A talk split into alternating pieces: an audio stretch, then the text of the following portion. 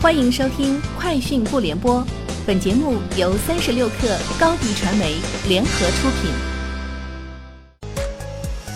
网罗新商业领域全天最热消息，欢迎收听《快讯不联播》。今天是二零一九年七月十一号。据知情人士透露，腾讯正力促中国主要智能手机厂商和应用商店改变，拟将自己通过这些平台销售游戏的收入分成提高。已在其业务放缓之际，加大努力提振利润。知情人士称，腾讯寻求分得游戏销售收入中的至多百分之七十，而目前只有百分之五十。知情人士称，不同平台之间的谈判有所差异，腾讯可能不会对每个应用商店运营商要求同等的分成。携程日前宣布，在 APP 上线境外打车服务。据介绍，携程境外打车服务。整合了境外主流打车平台，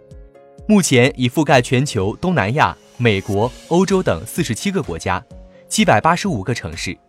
游客在携程 APP 首页的打车租车板块就可以实时定位，立即叫车。三十六氪获悉，今日滴滴公众评议会推出第七期，邀请社会各界聚焦滴滴网约车将新增的遗失物品送回功能。共同探讨司机按乘客要求送回遗失物品，乘客支付多少费用合适。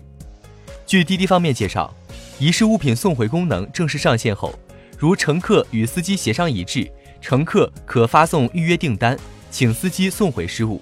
乘客支付的订单费用将全额给司机，用以空时补偿，滴滴分文不取。三十六氪获悉，天眼查数据显示，七月四号。南京江南纯电动出租汽车有限公司发生工商变更，比亚迪汽车工业有限公司、南京公共交通集团有限公司均退出股东行列，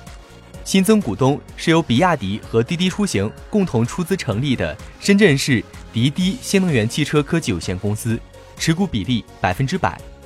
南京江南纯电动出租汽车有限公司经营范围包括纯电动汽车租赁及相关服务、客运出租运输。新能源汽车充电设备维修。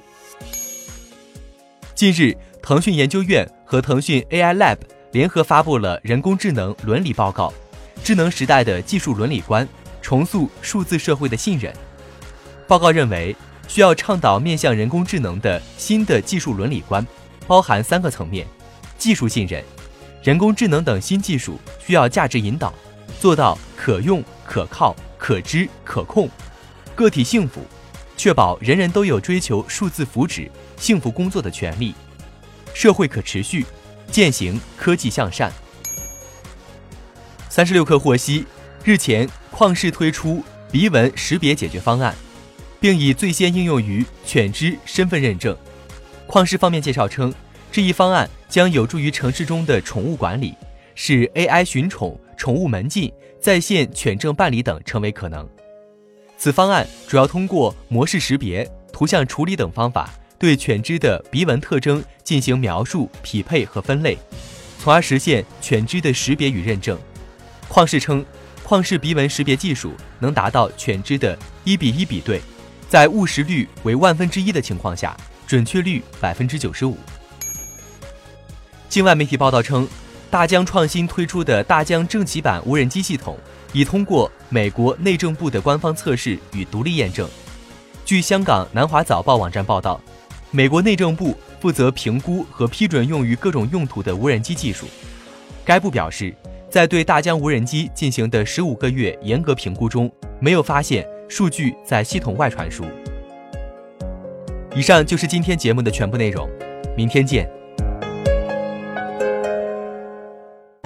欢迎加入三十六氪官方社群，添加微信 baby 三十六氪 b a b y 三六 k r，获取独家商业资讯，听大咖讲风口，聊创业，和上万客友一起交流学习。